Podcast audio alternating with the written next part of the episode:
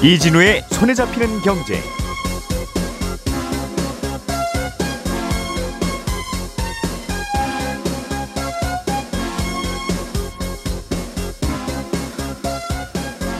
안녕하십니까 이진우입니다. 전세 사기 피해가 전국으로 확인이 되자 정부와 여당이 추가 대책을 내놨습니다. 어, 피해 임차인에게 경매에 넘어간 집을 먼저 살 수 있는 우선 매수권을 주고 집 살 때 필요한 돈을 낮은 금리로 대출을 해주겠다는 겁니다. 애플이 금융회사인 골드만삭스와 손을 잡고 연이율 4%대의 고금리 저축 상품을 내놨습니다. 일본의 작년 무역 수지는 적자 규모가 최대치를 기록했다는 소식도 들어와 있네요. 조금 전에 말씀드린 뉴스들을 오늘 자세하게 또 전해드리겠습니다. 4월 21일 금요일 손에 잡히는 경제 바로 시작합니다. 우리가 알던 사실 그 너머를 날카롭게 들여다봅니다. 평일 아침 7시 5분 김종배의 시선 집중.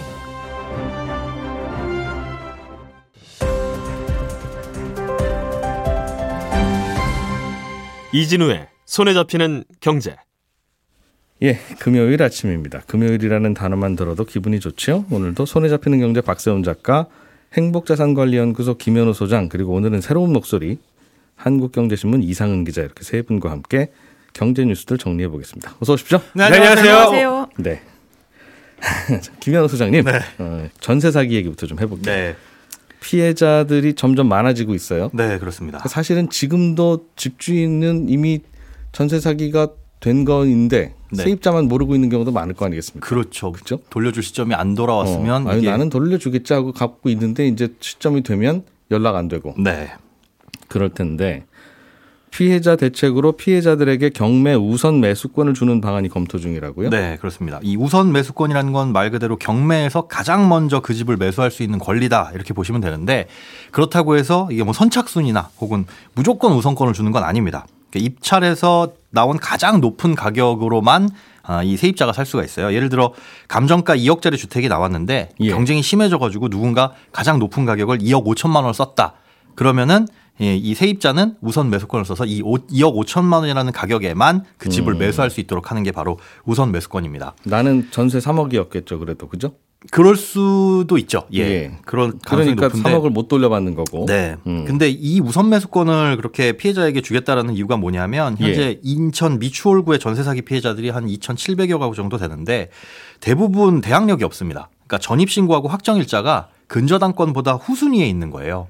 그러다 보니까 예를 들어서 뭐 3억짜리 집에 이미 2억 원의 대출이 있는데 그 다음에 2억 원 보증금을 내고 들어가게 되는 거죠. 아, 들어갈 때 등기부등본이 깨끗하지 않고 네. 앞에 대출이 조금 있었다. 그렇습니다. 다들 네. 이- 음. 근데 우리가 전세 들어갈 때는 이거 꼭 확인해라라고 얘기를 하잖아요. 예. 이분들은 확인을 안 했느냐? 그게 아니라 중간에서 중개를 해주는 그 공인중개사가 음. 아, 사기에 가담을 해서 이거 문제가 생기면 내가 돈 돌려주겠다라는 각서까지 쓰고 예. 안심을 시킨 다음에 이런 계약을 맺게 한 거죠. 음, 이 빌라 그런데- 뭐, 뭐 요즘 아무리 떨어져도 5억이에요. 그렇죠. 어, 그러니까 이제 2억 대출이 있어도 네. 2억 전세 들어가면 안전하지 않습니까? 그 얘기를 했다는 거군요. 네. 그런데 알고 보니 그 빌라가 5억이 아니라 뭐 3억도 안 되는 음. 이런 상황인 거죠. 예. 이런 집이 경매로 넘어가게 돼서 만약에 이 3억짜리 집이 2억 5천만 원에 낙찰이 되면 네. 은행이 먼저 2억 챙겨가고 네. 나머지 5천만 원만 돌려받을 수 있습니다. 세입자는. 은행이 먼저 돈 빌려준 거니까. 그렇습니다. 예. 그런데 법원에 들어온 돈은 2억 5천밖에 안 되니까 음. 나머지 5천 가져가고 그 다음에 세입자가 어떻게 되느냐 대항력이 없기 때문에 대항력이 소멸하게 됩니다. 그러니까 그 집에 임대차 계약 기간이 남아 있어도 음. 그 집에서 나가야 되는 거예요. 그러니까 들어올 때 등기부등본이 깨끗하면 내가 가장 최우선이죠. 그러니까 이 집을 낙찰 받은 분이 내 전세금 돌려줘야 되는 거죠. 네.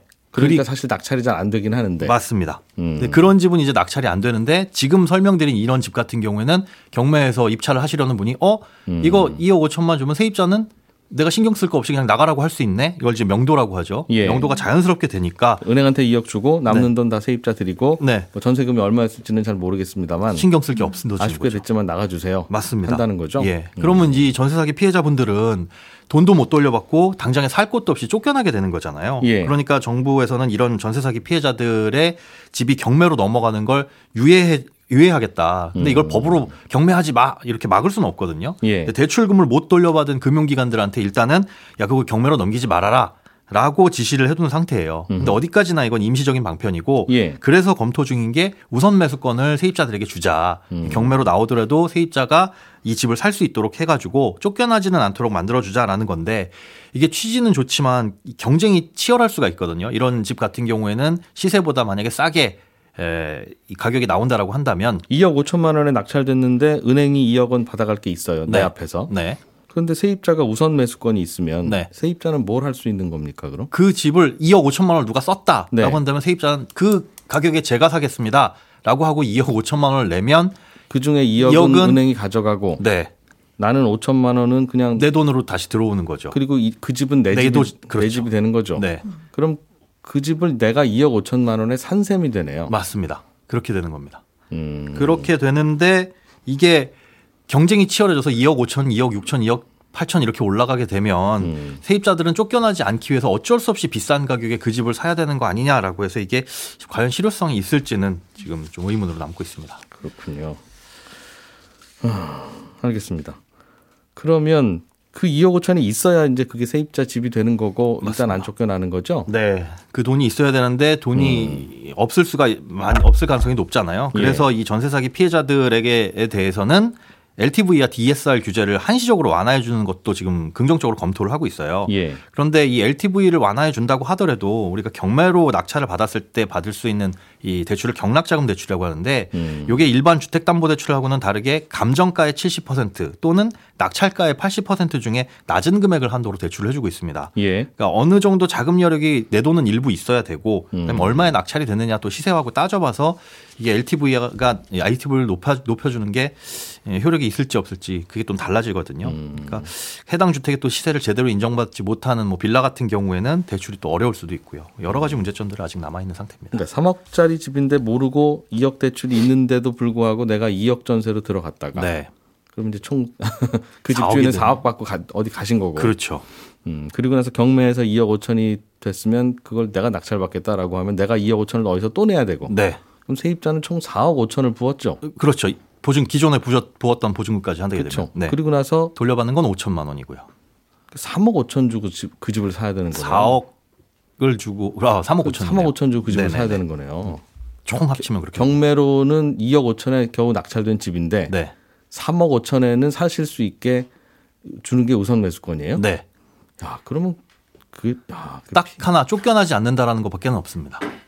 근데 뭐 제가 극단적인 예를 들어서 좀 가격 차이를 벌려놨는데 음. 네. 이게 비슷하다라고 한다면 혹은 시세보다 조금 조금 비싸다라고 한다면 좀 고민해 볼 여지도 있을 수는 있습니다. 없는 것보다는 낫긴 한데 그럼 선순위 대출을 세입자가 돈 있으시면 물어드리고 네. 그냥 그 집에 사시죠 하는 거군요. 그런 것과 비슷합니다. 근데 와. 음. 경매로 나온 것들을 네, 경쟁으로 사게 된다는 거죠. 알겠습니다. 이상은 기자님, 네. 애플이 애플 통장이라는 걸 만든다고 해서 화제인데 애플이 은행하겠다는 겁니까 이제 그러면? 그렇게 사실 조금 오해하시는 분들이 많이 있는데 예. 사실 그것은 아닙니다. 결론적으로는 음. 그것은 아니고요. 애플 통장이 뭔지부터 조금 설명을 드려야 되는데 네. 이게 페이도 있고 통장도 있고 뱅크도 있고 그렇잖아요. 근데 예. 그게 조금씩 서로 서로 약간씩 약간씩 달라가지고 우리를 좀 음. 헷갈리게 하는데 예. 어 카카오페이 같은 거 많이 쓰시잖아요. 그런 예. 거는 선불식 교통카드 비슷한 겁니다. 이제 돈을 충전해서 음. 그 페이 거기에다 계좌에다가 얼마간 뭐 10만 원 충전해서 20만 원 충전해서 부족한 금액 채워 가지고 쓰는 겁니다. 보내 놓고 쓰는 거죠. 그렇죠. 예. 쿠팡 쿠페이 이런 것도 그렇고. 음, 음. 그리고 또 페이라고 하는 것 중에는 계좌가 연결된 것도 있어요. 삼성페이, 애플페이 이런 거는 카드나 뭐 계좌를 음. 연결해서 바로 거기서 나가잖아요. 충전해 놓는 게 아니라 그때 그때 빼가는 네, 거. 그때 그때 하는 예. 거. 그래서 금융회사가 하는 페이 같은 것은 이런 게 많고. 음. 그리고 카카오페이하고 카카오뱅크도 있잖아요. 네. 그러면 이제 그게 어떻게 다른가 하면 뱅크는 은행인 거죠. 그래서 음. 카카오뱅크 계좌에 들어가 있는 돈은 이자가 붙고 페이류는 이자가 잘 안 붙는데 아하. 예. 네, 그리고 카뱅 계좌에서는 우리가 마이너스 대출 받을 수 있잖아요. 음. 그런 것이 이제 은행업이라고 하기 때문에 할 수 있는 차별화된 지점인 거죠. 음. 삼성페이는 그러면 이자를 주는가 안 주잖아요. 음. 예, 그러니까 삼성페이는 내 통장 연결해 놓은 것뿐이고 그렇죠. 네. 그러면 어. 이제 그 이자 주는 것은 그 은행이 주는 거지 삼성이 뭐 주거나 이런 것은 주거나 하는 아니죠. 건 아니고 카카오 같은 경우는 은행 라이센스도 있으니까 그렇죠. 카카오 어, 뱅크의 너- 경우에는 예. 뱅크에 넣으면 이자도 드리고 여기서 뭐 빼서 쓰시는 것도 가능하고 되고. 예. 예. 네, 알겠습니다. 네. 그런데요. 근데 애플 통장이라고 부르면 그러면 그게 애플이 은행업을 하는 거냐? 음. 그 그것은 아니고 애플은 골드만삭스라고 하는 우리가 잘 알고 있는 큰 은행이랑 손잡고 그 은행의 저축 계좌를 열어주는 겁니다. 음. 근데 이제 이게 굉장히 인기를 누릴 것이라고 예상되는 이유는 예. 이자를 엄청 많이 주기 때문에 엄청 뭐 무슨 뭐 몇십 프로 주는 건 아니고 연 음. 4.15%를 주기로 했는데 그 정도면 다른 데에서 주는 거에 비해서 엄청 후하기 때문에요. 네. 굉장히 인기를 누릴 것으로 아, 예상되고? 있습니다. 네. 음, 수시 입출금인데 네, 수시 입출금인데 어, 수시 입출금인데 요즘 은행이 4, 4% 주면 미국에선 잘 주는 건가 봐요. 엄청 많이 주는 거죠. 왜냐면 미국은 근데 어, 미국은 기준금리가 5%잖아요. 아, 그런 그렇더라도 이제 수시 입출금은 원래 원래 잘안 예, 주는 예, 거니까 잘안 그렇게 하고 거니까. 있는데 여기는 꽤 예. 준다. 하루만 네. 맡겨도. 예, 그렇죠. 음. 뭐 그냥 한도는 50만 원까지 뭐 이런 거는 아닌가요? 그냥 이벤트성으로? 그런 것은 아닙니다. 지금 음. 어, 그래도 한도가 있긴 있는데 네. 원래 다른데 수시 입출금 이렇게 저축 계좌 이제 평균 해 보면 0.37%밖에 안 주는데 예. 4.15% 주니까 잘 주는 거고요. 뭐 10배 넘게 주는 거네요, 이자를. 예. 그리고 골드만에서도 사실 골드만삭스 자체적으로도 그런 비슷한 게 있어서 거기서 잘 주는 것도 음. 3.9%를 주거든요. 근데 예. 그보다도 더 주는 거니까 네. 대신에 예치금액 상한이 있는데 상한은 2만 5천 달러입니다. 음. 2만 5천 달러면 한 3천만 원 정도 되니까 예. 뭐 그러네요. 50만 원, 어. 뭐 100만 원까지만 줍니다. 건 이런 거는 아니고. 아닌 거죠. 음.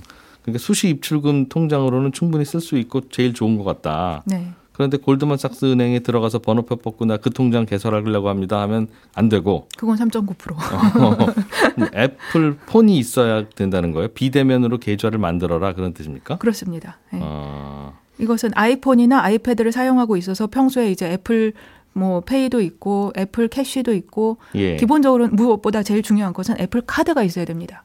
애플 카드는 또 뭐예요? 애플 카드는 애플에서 발행하는 신용 카드가 있는데요. 예. 아, 삼성 카드? 같이 이런 그런 어. 카드가 있습니다. 예. 근데 그 카드가 있어야만 이 계좌를 개설할 수 있다고 하는 거는 굉장히 중요한 조건이에요. 음. 왜냐하면 미국에서 신용 카드 개설을 아무나 안 해주거든요. 예. 신용 점수가 높아야 되고 음. 저도 사실 미국에 지난 1년 동안 있었는데 점수가 없어가지고 카드가 안 나왔어요. 저는 직불 카드밖에 못 썼고. 아, 아, 책 우리로 치면 체크 카드. 그렇죠, 그렇죠. 음. 예, 그런 데뷔 카드에다가 이제 연결해서 그거 음. 그거야말로 선불식 충전 이런 거와 비슷한 건데 네. 그게 아니라 신용 카드를 열려고 하면 거기에서 경제 활동을 하고 있다는 증거가 있어야 됩니다. 예. 내지는 그 가족이어야 되고. 음흠. 근데 그런 거 있는 사람한테 골드만삭스가 그 계좌를 열어주는 거니까 음. 신용도가 되고 경제 활동하는 사람한테 해주는 거죠. 그렇군요. 어, 알겠습니다. 네. 이거는 또 다른 혜택은 또 어떤 게 있어요? 이게 다예요? 그때 어. 뭐 이자 많이 주면 그게 혜택이죠, 뭐 그- 사실. 그렇죠.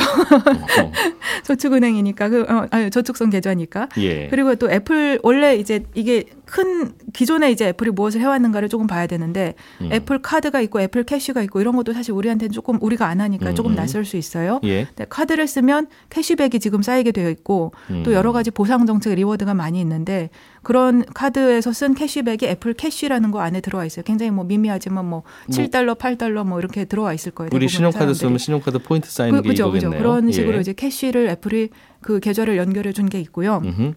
그, 그 뭐랄까 그러니까 그런 계정을 만들어 놓은 게 있는데 예. 이번에 어 애플 어, 카드를 가지고 있는 사람이 애플 캐시 계좌도 있을 것이고 이런 상황에서 애플 통장을 만들겠다고 자기가 신청하면 음. 바로 그 캐시를 거기다가 넣어줘요. 어, 넣어줘요. 아. 그 클릭 한 번이면 돼요. 굉장히 간단하게 그냥 애플 카드를 쓰고 다니면서 쌓인 실적 포인트를 이 네. 온- 오늘 소개해 주신 그 골드만삭스랑 연계해서 만드는 통장으로 넣겠습니다 버튼 누르면 바로 바로 넘어가 넘어가고 네, 네. 연 4.몇 퍼센트도 주고. 네. 어. 근데 사실 캐시는 쌓여 있다고 해봤자 이제 예. reward였기 때문에 그렇게 큰 금액은 아닐 텐데 지금 아까 3천만 원까지 2만 5천 불까지 해준다고 할 때는 예. 다른 데에 있는 자기 계좌에 뭐, 뭐 시티뱅크에 얼마 있었다. 음. 그럼 거기에서 이체해가지고 여기다가 그렇게 돈을 넣을 수가 있는 거죠. 그렇군요. 그러면 그 이자는 골드만삭스가 주는 거죠?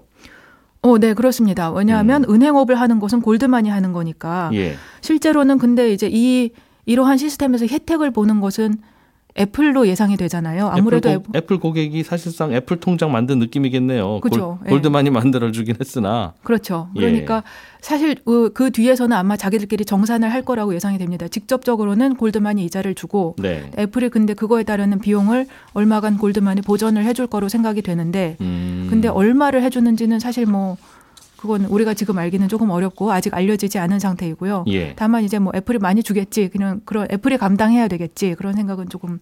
오. 네.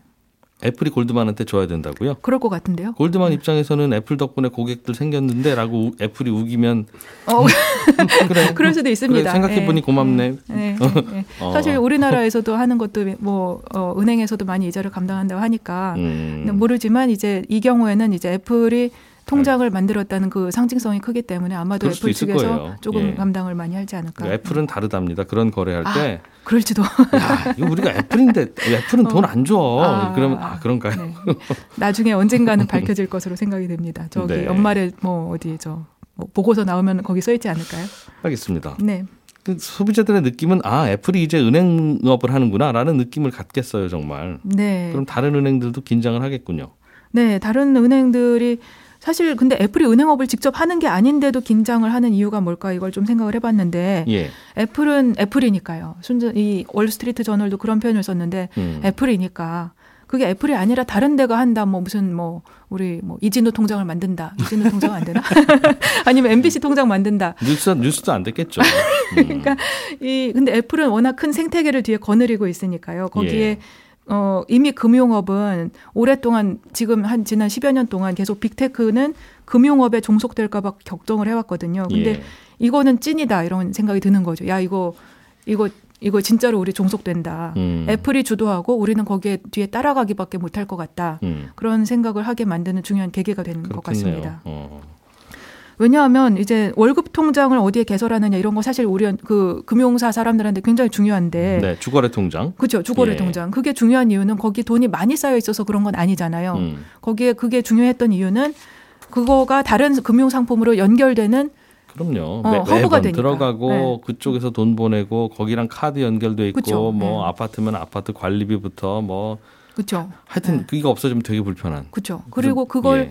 해서 은행이 그것 때문에 돈을 버는 건 아니지만 그뭐 음. 크게는 안 벌겠죠. 근데 거기에서 뭐 연결돼서 그 은행의 카드도 만들 것이고 음. 그리고 거기서 쌓은 신용 점수 가지고 그 은행에서 대출도 받을 것이고 예. 그런 식으로 이제 다른 돈 버는 금융 상품으로 연결되는 통로가 야. 되는데 지금 애플이 그걸 하게 되잖아요. 골드만삭스를 통해서는 한다고 하지만 그것이 굉장히 어, 다른 금융사들한테 음. 주는 위협적인 부분이 있는 거지요. 그러니까 소비자하고의 접점만 있으면 은행 라이센스 없어도 그냥 은행 하는 거군요. 이렇게 야 은행 일로 와 내 옆에서 어, 지금 네, 딱딱 그런. 그런 상황이 되고 있습니다. 야 네. 그렇죠.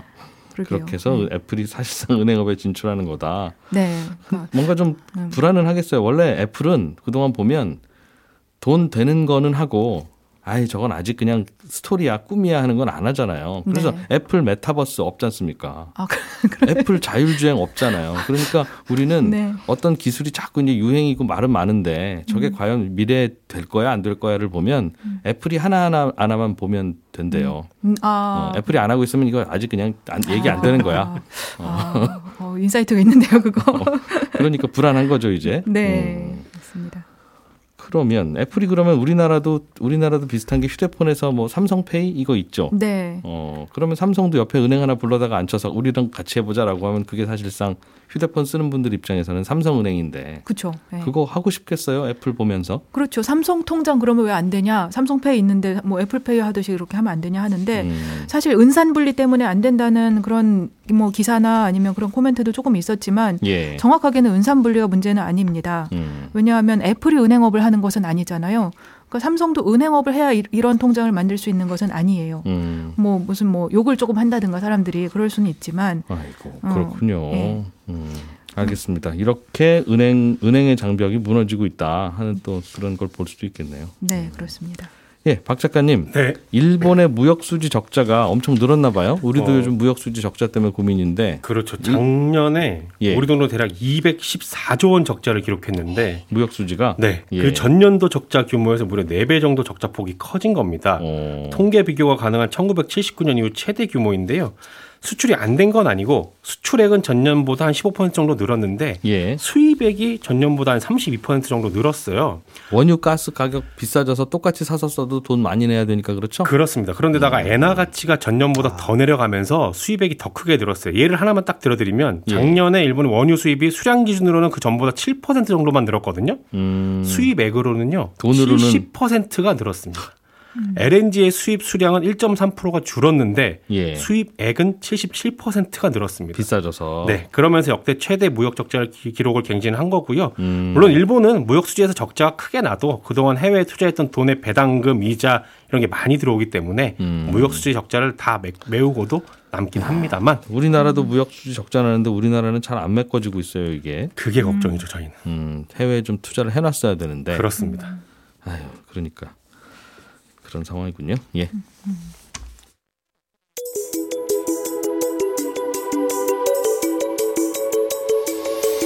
경제를 생각하는 사람들의 즐거운 습관. 지금 여러분께서는 이진우의 손에 잡히는 경제를 듣고 계십니다.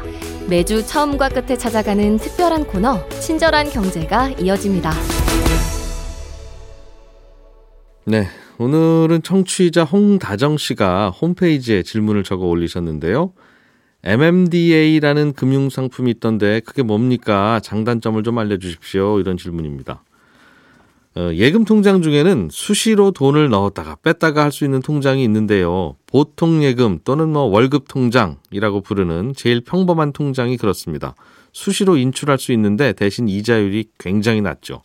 그런데 수시로 넣었다 뺐다는 할 수도 있으면서 이자도 제법 주는 그런 통장들도 있습니다. 대표적인 게 증권사에서 파는 CMA 통장이 있고 MMF라는 이름이 붙은 통장도 이름만 다르지 뭐 거의 같은 겁니다. 질문하신 MMDA도 하루만 적금해도 이자를 꽤 주는 그런 통장에 속하는데 그러니까 CMA, MMF, MMDA가 모두 어, 하루만 적금해도 이자를 괜찮게 주는 수시 입출 가능한 통장 이렇게 생각하시면 됩니다. 그럼 그 세 가지의 차이점은 뭐냐? CMA는 증권사를 가야만 만들 수 있고요. 사전에 정해진 확정 이자를 줍니다. 그런데 MMF는 뭐 증권사든 은행이든 어디서나 가입을 하는데 이건 정확하게 말하면 예금이 아니라 펀드라서 하루만 맡겨도 이자를 주기는 주는데 얼마 줄지는 실제로 그 돈을 굴려봐야 합니다. 질문하신 MMDA는 은행에서 파는 상품이고 역시 하루만 맡겨도 이자를 주긴 주고 어, 사전에 정해진 이자를 주는데요. 이자가 앞서 말씀드린 CMA나 MMF에 비해서는 매우 낮습니다. 아니 다들 이자 한 푼이라도 더 받으려고 CMA나 MMF 가입하는 건데 이자율이 매우 낮으면 굳이 누가 왜 MMDA를 가입할까 하는 생각이 드실 수 있는데 이유가 있습니다. 오늘 설명드린 세 가지 통장 CMA, MMF, MMDA 중에서 이 MMDA만 5천만 원까지 예금자 보호가 되거든요. 그러니까 아이고 예금은 뭐니 뭐니 해도 안전하게 보관하는 게 제일 중요하다라고 생각하는 경우 특히 회사 돈 같은 거 며칠 보관해야 될 때는 그 며칠 사이에 혹시라도 큰일 나면 안 되잖아요. 그러니까 이자가 좀 낮더라도 어, MMDA를 선택하는 경우도 있습니다. 예, 저희 손에 잡히는 경제 홈페이지에 오시면 친절한 경제에 대한 자세한 안내가 있으니까 참고해 주십시오. 평소에 궁금한 게 있었는데 아무리 찾아도 답이 안 나오더라 하는 게 있으면 편하게 질문 남겨주시면 좋겠습니다. 지금까지 이진우였고요. 저는 다음 주 월요일 아침 8시 30분에 다시 오겠습니다. 함께 해주신 여러분 고맙습니다.